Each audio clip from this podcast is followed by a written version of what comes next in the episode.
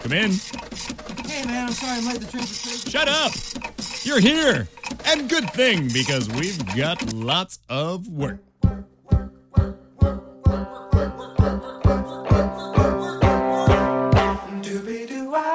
It's Employee of the Month with Catie Lazarus, the talk show featuring unforgettable guests with incredible jobs. And now, here's my boss and your host, Catie Lazarus.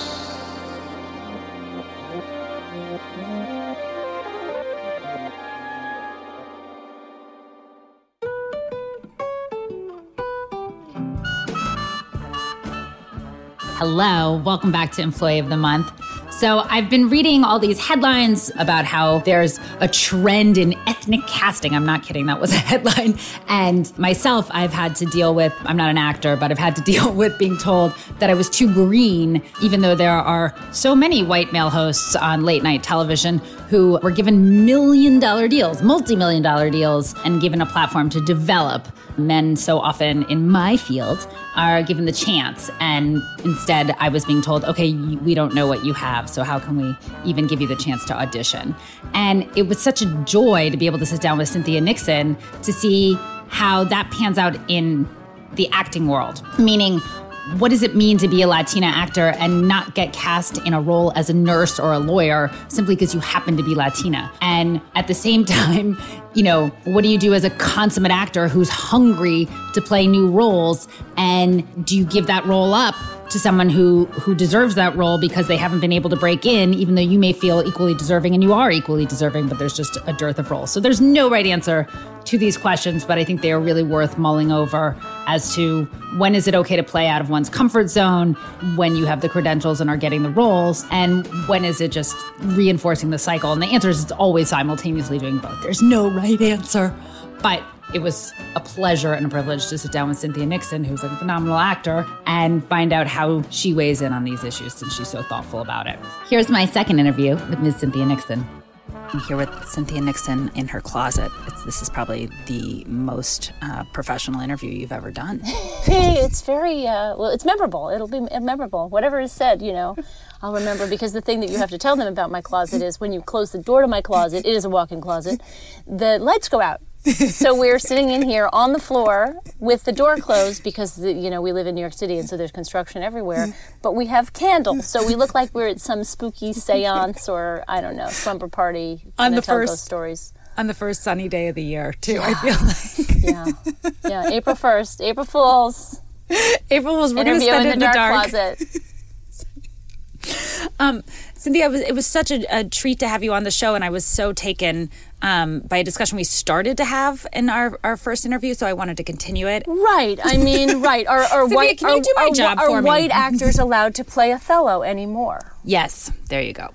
Not really at the moment. Not really at the moment. Um, and I think one of the reasons that white actors are not allowed to play Othello anymore is that, um, well, first of all, like, what are you going to do? Are you going to put on blackface? Are you going to put on dark makeup? I mean, you know, unless you're Raul Julia, that is what, you know, when Laurence Olivier, you know, he was not in just in blackface, he was in black makeup head to toe. So there's that, right? And there's like, we have such a troubling, scary history in this country, and I'm sure in every country, of, you know, um, you know the white culture like oh here's a chinese character let's cast a white person and like do some eye yes. makeup on them do you know yes. what i mean and actually um, breakfast at Tiffany's, even when we do have someone oh, who's Asian, yes, we decide to right, them. Or, right, right. And you know, my my my friend Bruce Norris, who's a playwright, um, I, I I can't remember what play of his it was because I don't think it was Clybourne Park, but maybe it was. I can't remember, but it was a play that he wrote, and it had one character of color in it. I can't remember what play now and it was being done in Germany. It was a big deal for him, and he realized that they were not. He was informed by an, an actor of color who had done it in Europe that they were when they were doing it in Berlin or wherever it was that they were actually casting a white actor and putting makeup on them, and he he pulled the rights. And, you know, which is fabulous because there are so many actors of color who are dying to play that role. right. and so, so I think role. so. I think the short answer to the question of like, can white actors play Othello at the moment, is no, because we don't have enough good roles, you know, well-rounded three-dimensional roles for actors of color. You know, maybe one day when the, um, you know, society is more integrated, and do you know what I mean? And there are enough roles for every kind of a person in whatever category they belong in, then again, white actors will be again able to to to play Othello, but, but not at the moment. That's a very black and white issue, pun yeah. intended. Um, I mean, in an age of globalization where social stratification is um, so nuanced in many ways, so that it, you can even whittle down to someone. If someone has cancer, should they play the cancer role? If someone mm-hmm. is Lebanese, should they be able to if play the role gay, of a if Mexican? If someone is gay, should do yes. they? Do you, if you have a gay role, do you have to cast a gay person? And and also, you know, I think it a bit more touchily at the moment. Do you know what I mean? If you, there is an actor out there who you know to be gay, gay or lesbian, are they allowed to play straight people, or are people going to buy them? right? So there, I feel like yes. Okay, tell me what you think because this is your now as both an actor and a director. Right. You're facing this from two sides.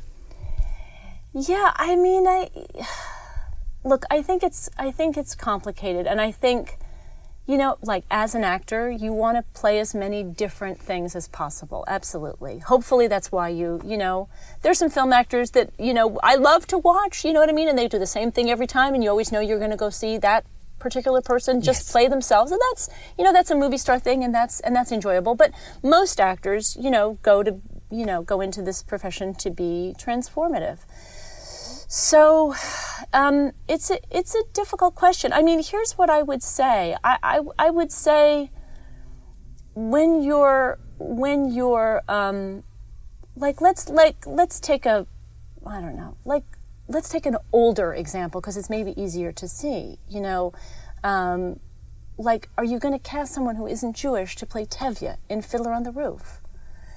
Probably not. Do you know what I mean? Like, well, but it happens all the time. I mean, it happens, right? Rosie O'Donnell, she did she did Goldie, and she was she was terrific. Do you know what I mean? And I I I mean, I guess I'm. It, it, maybe it depends on what the role is and what that.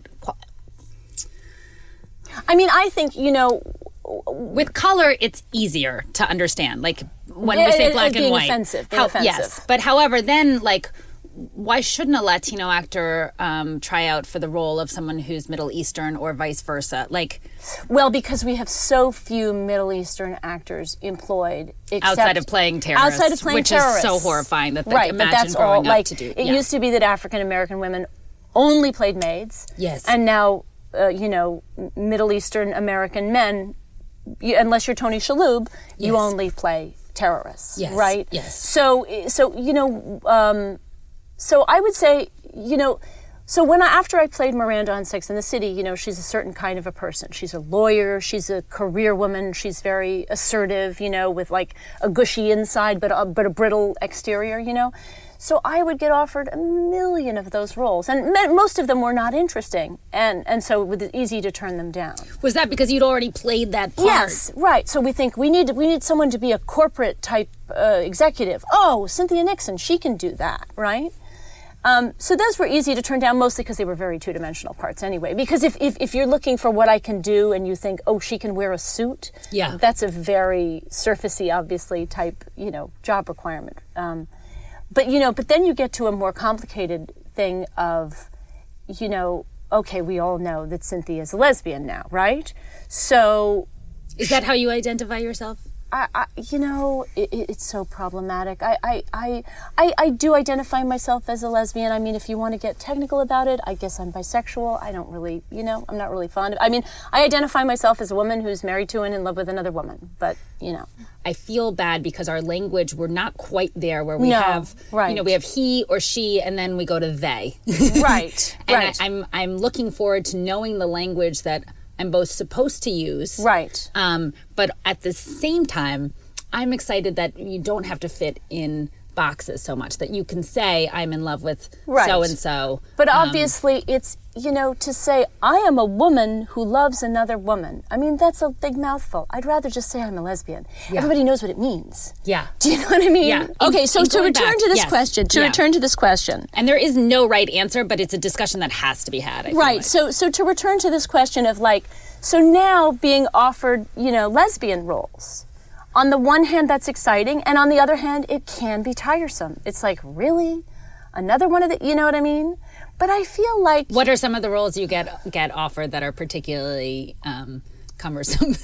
No, I mean, no, I, I don't or- mean the or- roles them- themselves. I just feel like, you know, it's like I have a very good friend who's an actress who's Jewish. And so when the role is Jewish, they think of her. And when it's not, they don't. Do you know what I mean? And it's, it's no, I have no idea what you're talking about. so it's both a blessing and a curse. Do you know what I mean?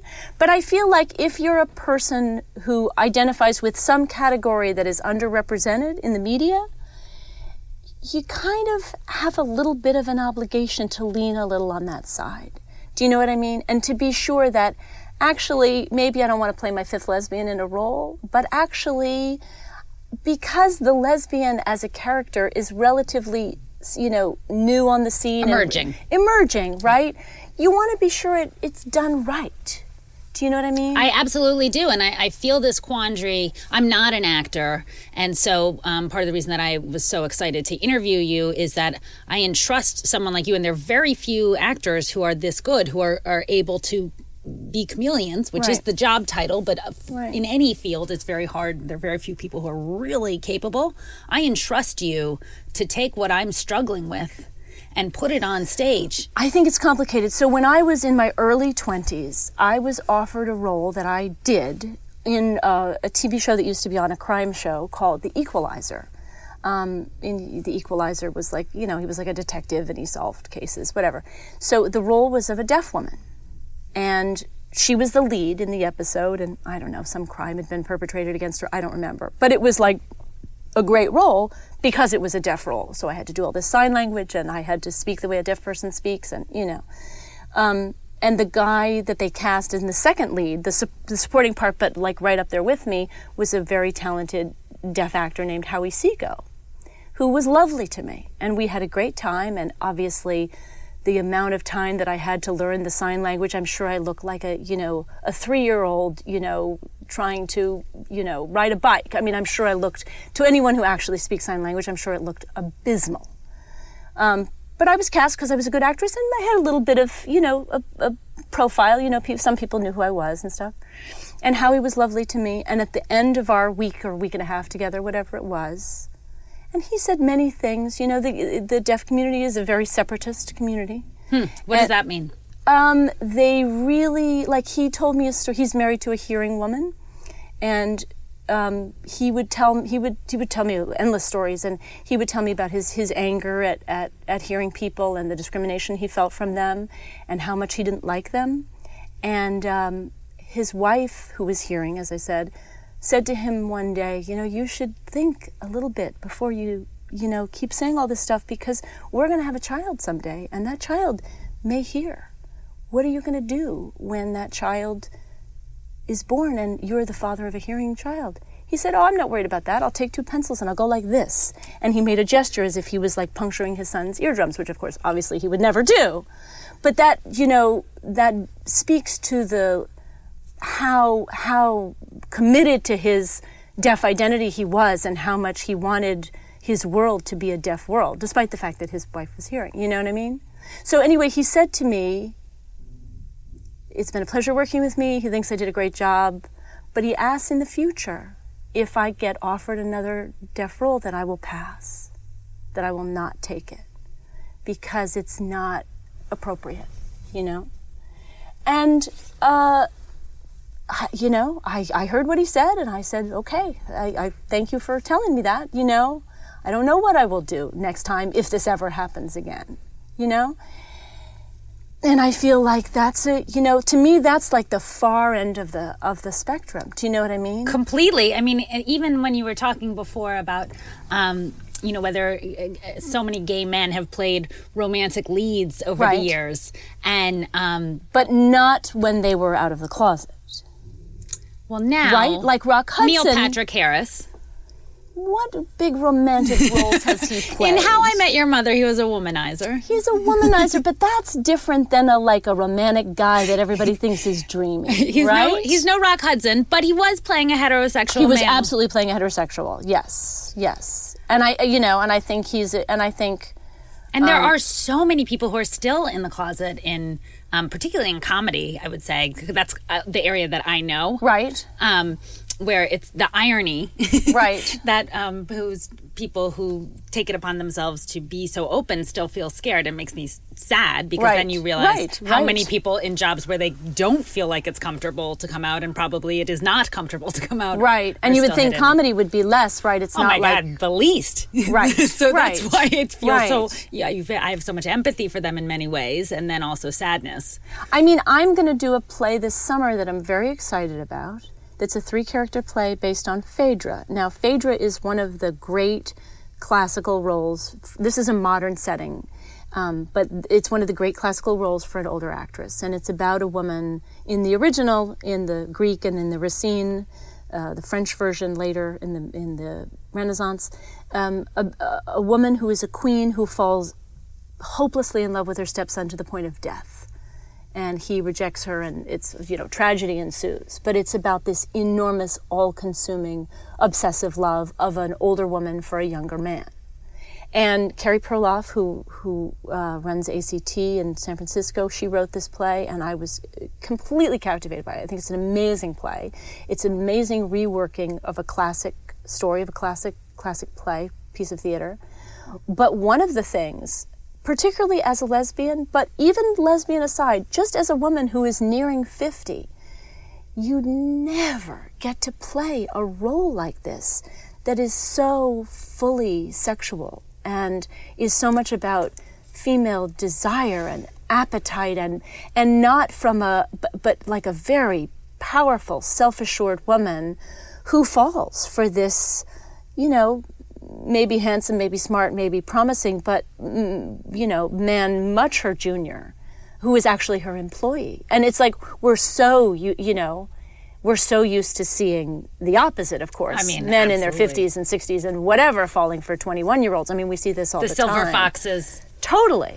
But so, but, uh, but I, but certainly as a woman of my age, but also as a lesbian, like I just do not get to be seen in this sort of a sexual light with a man. So apart from loving the play, I was like, oh, I'm doing that play. No, nobody's going to stop me from doing that play. Once you you came out as being in love with a woman and being a lesbian, did you feel like you stopped getting the same type of role offers? No, I don't because I feel like you know that's the thing about me. I was never like the the uh, you know the sexy ingenue or anything. You know what I mean? Sex in the City came later for me. I was I was already 30, 31 by the time we did it. Um, and so that was my sort of my sexual period, which was, you know what I mean. But I, I, I've always been the sort of the, the, the, the big talking brainiac. I've never been the, you know, the sultry, you know, smoldering. But that seems like a coup. I mean, to me, It's a total coup, To and, be- for, and a coup for us, and a coup for Kim Cattrall, who was actually all, like almost forty, I think, when she did it. And also to always get meaty roles. I mean, I, I would so much rather, Absolutely, like, I mean, obviously, I, it would be wonderful to be beautiful and walk through life right, in that and have bubble. everyone's like all the dialogue be like, "Wow, did you see her? Ooh, wow, right." But as an actor, you, I imagine it would be really uh, disconcerting to stop getting roles immediately, Right, um, as soon as you hit more than- 35 or yeah, whatever, yeah. or that require a semicolon. Right, right. Um, so this is a, a segue to the next question of you very much identify as an activist, and I wanted to figure out how that plays out in your life. What does that mean to be one? Um, how do you choose which causes you can really focus on and and sink your teeth into? You know, versus writing a check and sort of not being. I'm Right. sure you're offered things all the time. People came to see you on my live taping and they were like, hey, I'm on the board of Human Rights Watch. Hey, I'm on the board of the International um, Rescue Committee. How can um, we get to Cynthia? And I was like, I don't know. But I thought it would be phenomenal to. But I, but I really wanted to ask you your feelings on how you choose what you can really um, focus on and do so in a way that, that feels meaningful to you. Right. Well, you know, I mean, one could literally do something every calendar day of the year that would be important and meaningful, but obviously you can't do that, right? Because You have two you have a kids, job, three, three, kids. Sorry. right? You have three kids. You have a career. Right, right. You have a, right. So, I would say, I would say the stuff that I I do falls into basically four categories. Um, and I would say the oldest one that I, I do is is um, women's reproductive rights. Is that a problem? That noise? It, we're we're in Cynthia's closet, and um, Cynthia is so wealthy now that she has several uh, people here just building more shoe cases. I'm just kidding. It's outside noise. It's New York. Welcome to New York. I think it's the water in the pipes. Okay, but it stopped. All right, Um, if you guys, you should check on us after this airs to make sure that we're still here in case a tidal wave comes. I would have worn my bathing suit had I known that there might be a, a so, water leak. so I would say that the, the, the, the stuff that I, I give my time to falls into basically four categories. And the first category is women's reproductive rights. And that goes back to like when I was um, 13, I think, and I was very excited to be invited to participate in a NARAL and National Abortions Right Action League. Um, you know, a bunch of actresses reading poems and you know what I mean. I used to go to those. Yes, and I still do. Yeah, right? marches on what? Barbara live in DC. Feldon was in that evening, and like '99 was my idol, you know, and Get Smart. But um, yeah, so so certainly, and I and whenever Planned Parenthood asks me to do anything, I try and do it. I show up, or I send a you know send a letter to the public, you know, informing people. So I would say, you know, my mother um, had an abortion when it was illegal, and you know, I think it's just really important to keep it front and center, and um, how how important women's reproductive rights are and health are, and it's just astonishing to me when I look at my lifetime the way those rights have not only been under attack, but actually how much progress the other side has made, and particularly if you contrast it with, say, gay rights, which just seems just flying forward, you know, barely checked at all lately.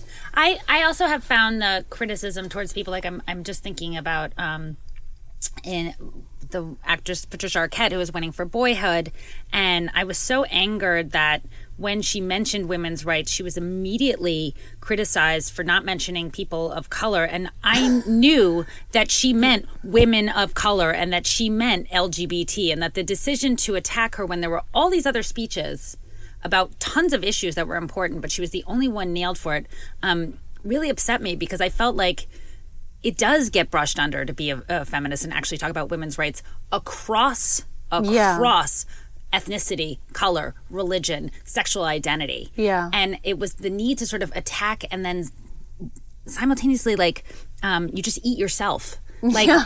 it- these are people who probably agree with her if they gave her a moment. I know, we're I know the I mean it's probably true of the right too, but on the left we're the harshest on our own people. and I have this often with. Um, I mean, I will be very frank. I mean, it is a, a constant issue for me with um, gay versus lesbian, where I see that.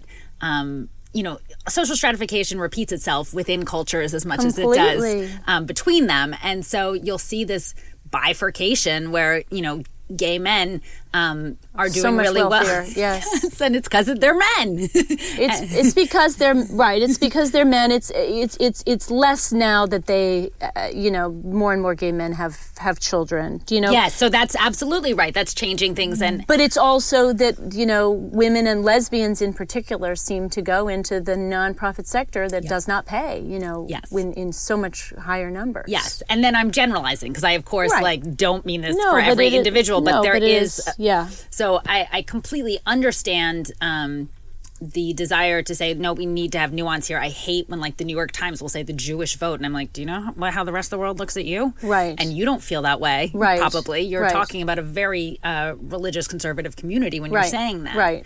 So. I, I do find the limitations of that irritating, but anyway. So going back, so you you have said that um, So I would say the pro-choice, pro-choice, um, and I would say public education. Yes, and that you've been an advocate for forever. It seems. Yeah, I mean, I, I grew up in New York City. I went to public schools. My kids go to public schools. I think it's really important, and I think there is this just horrendous smear campaign against the public schools that's been going on now for decades. Is it a smear control or is it the, It is the, a the smear campaign. no, wait a minute, or is it the lack of funding that goes to public schools? It is both, but I feel like one comes directly out of the other, right?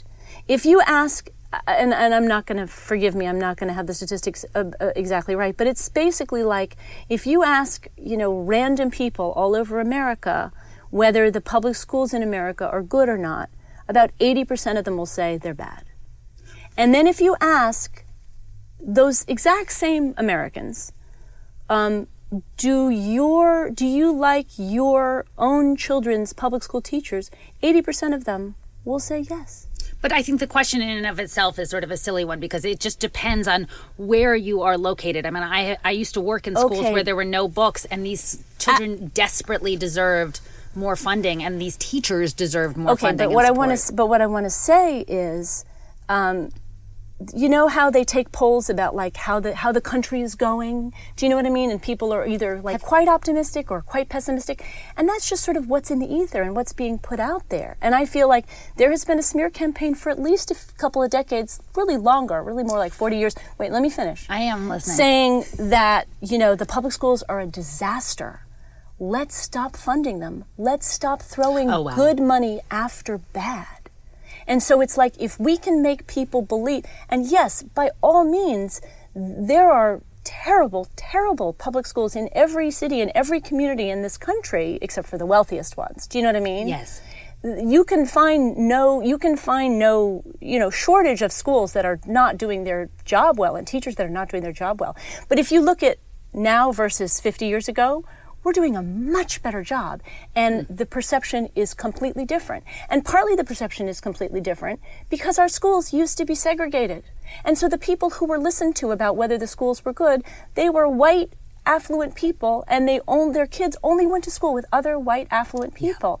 And once that school is mixed white people with money wh- wh- whatever color they are people in the power structure start stop thinking of those children in those schools as our kids and then the people who actually truly want to defund want to, to stop public education want to privatize it the way they want to privatize everything else you know they convince people that the public schools are a mess and we should stop and that and it's not for our kids it's for those kids who can't learn anyway.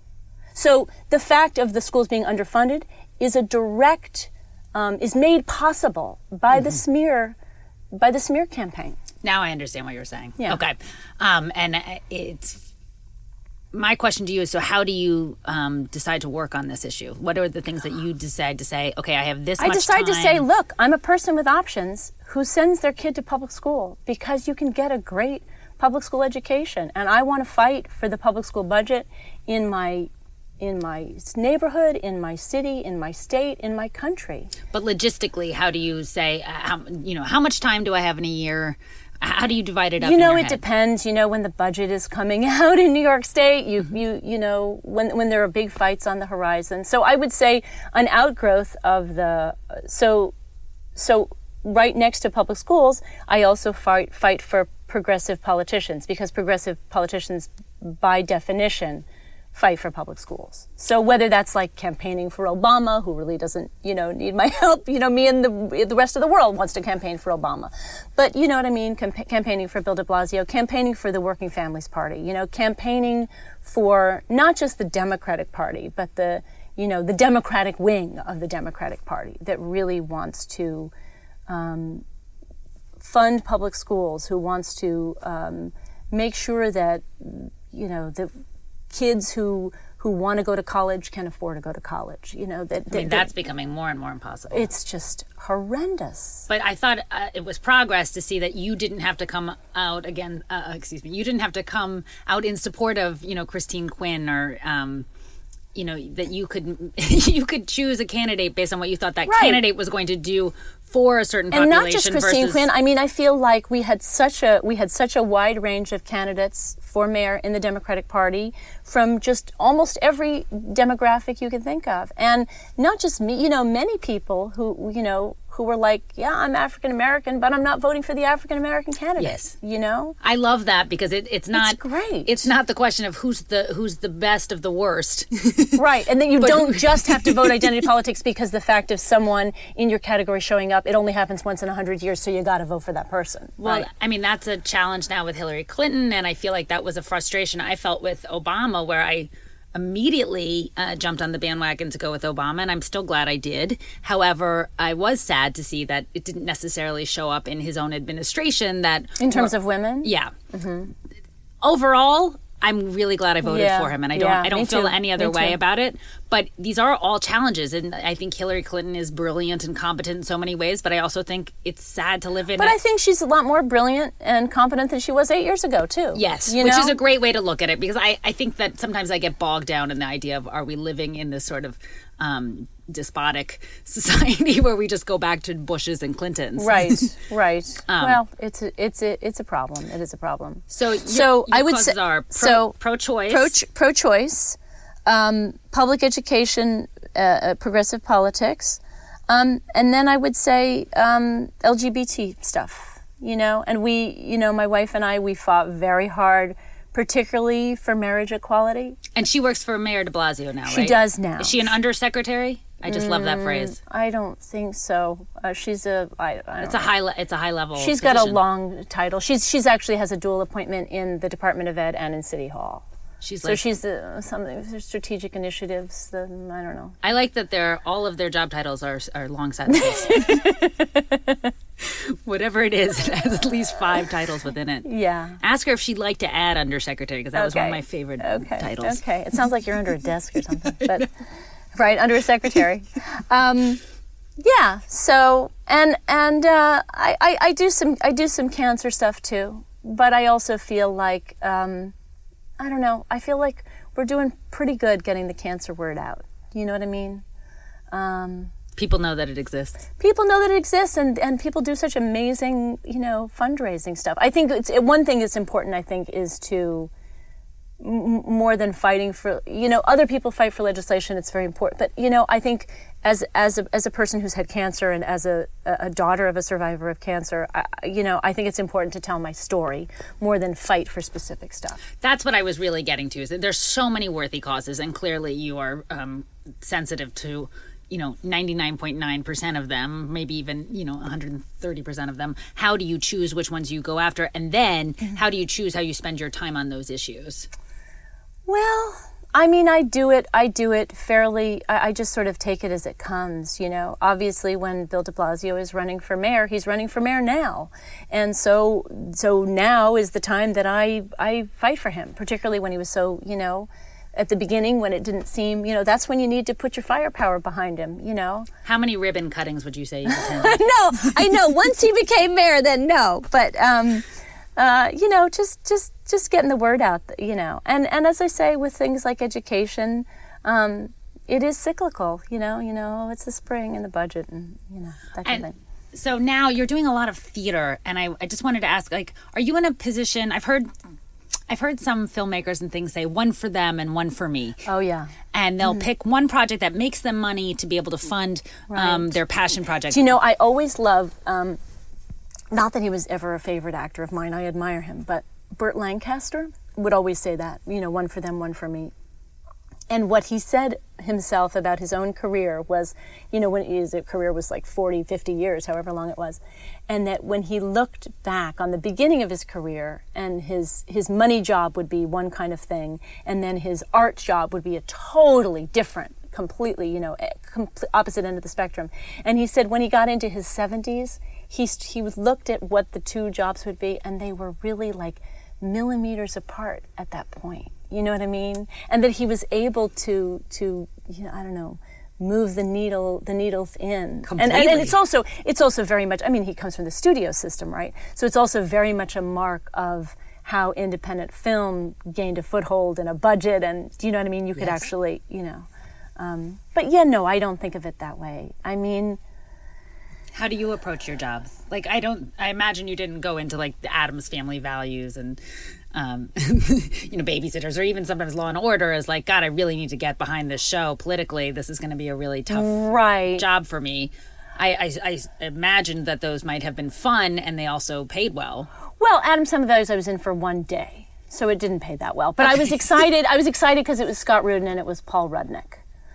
Um, what were the other ones you mentioned? The babysitters? well it was a larger question Right. of like to what extent you know now that I you, really don't. I really, I gotta say, you know, are I, you able to pick roles that you really want to do for artistic purposes um, and not I do- necessarily financial I do. I mean, you know, I, I earned so much money from Sex and the City, not just from the series, but then also from the films and from the residuals, and also from the, you know, there's stuff like the slot machines that we get money from every few months. what are the slot machines Well, in Las Vegas, there are Sex and, the, and and other places where they have gambling. There are Sex and the City slot machines, oh and so we get dividends from them. Do you know what I mean?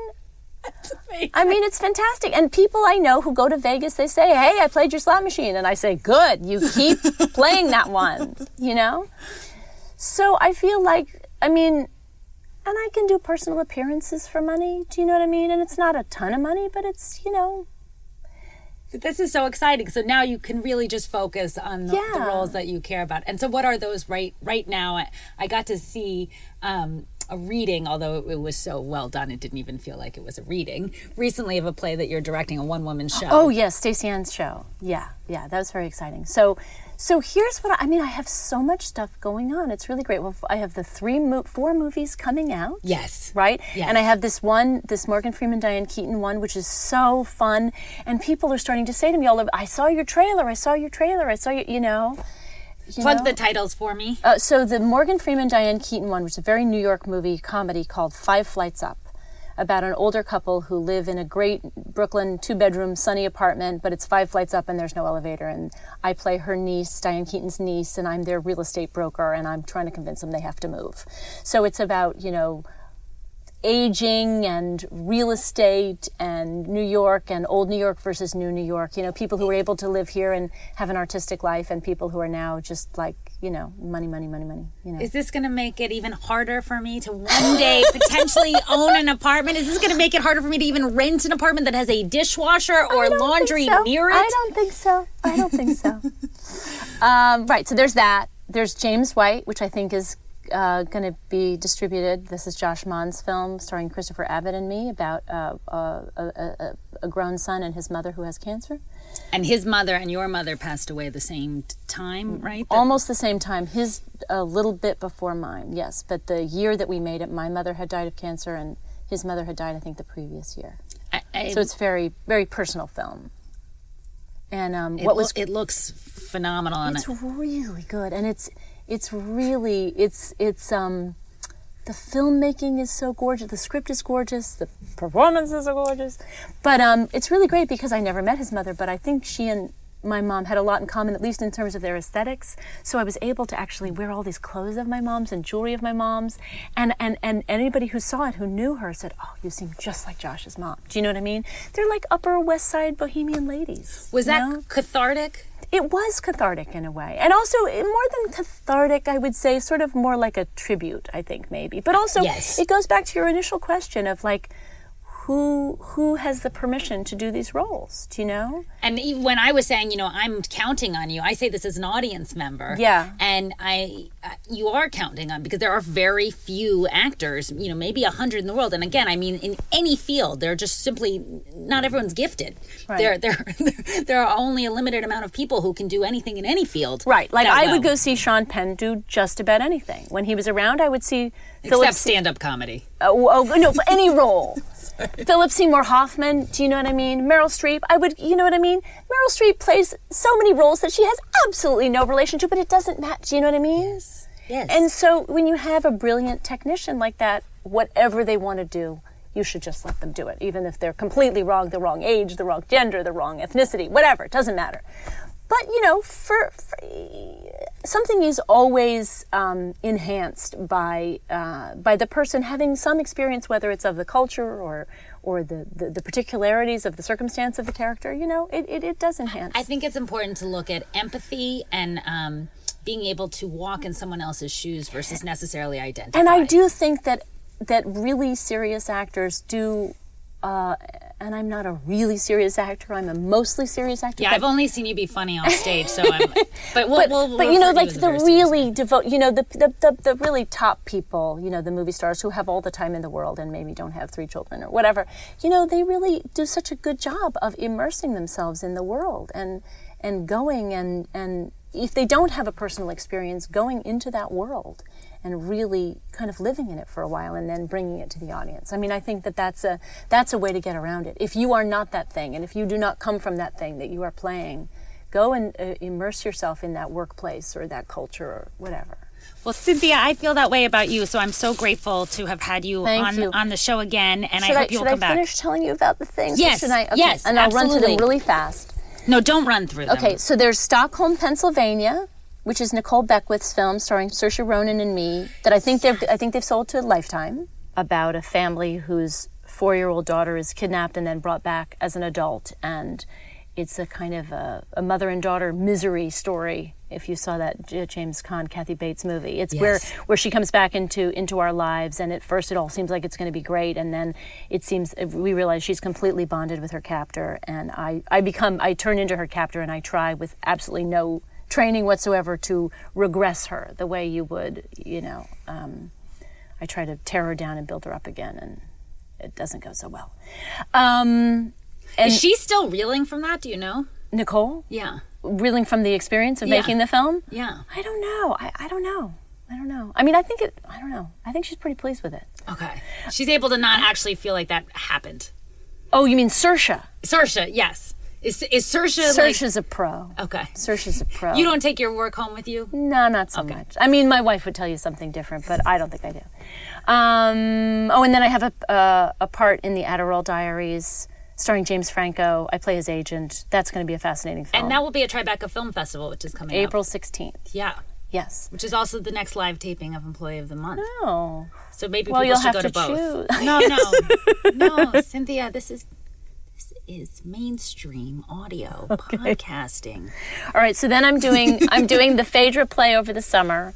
Then in the fall, I'm directing Staceyann Chin's one woman show about uh, her quest to become a, mo- a mom as a single lesbian. And then I'm doing um, another play for the new group in the fall, as yet unannounced. So I will let you know what that is. And then uh, then there's Christmas, and who knows what next. Um, well, I really, really want to thank you again for coming on Employee of the Month. I hope you will come back again and again. Um, it is such a, a privilege to speak with someone who I, I do believe is one of those um, very rare actors who can take on all these roles, and I'm grateful you do it. Well, thank you. That's it for this episode of Employee of the Month. Thank you so much for listening. Thank you to Ian Mazoff for editing this. Thank you to Josh Rogeson. Thank you to Jelly D for being an incredible intern and allowing us to record these here. Thanks to all of you for listening. Go to employeeofthemonthshow.com to find out about future live tapings as well as ways you can donate and um, also how to check out more episodes. Talk to you soon.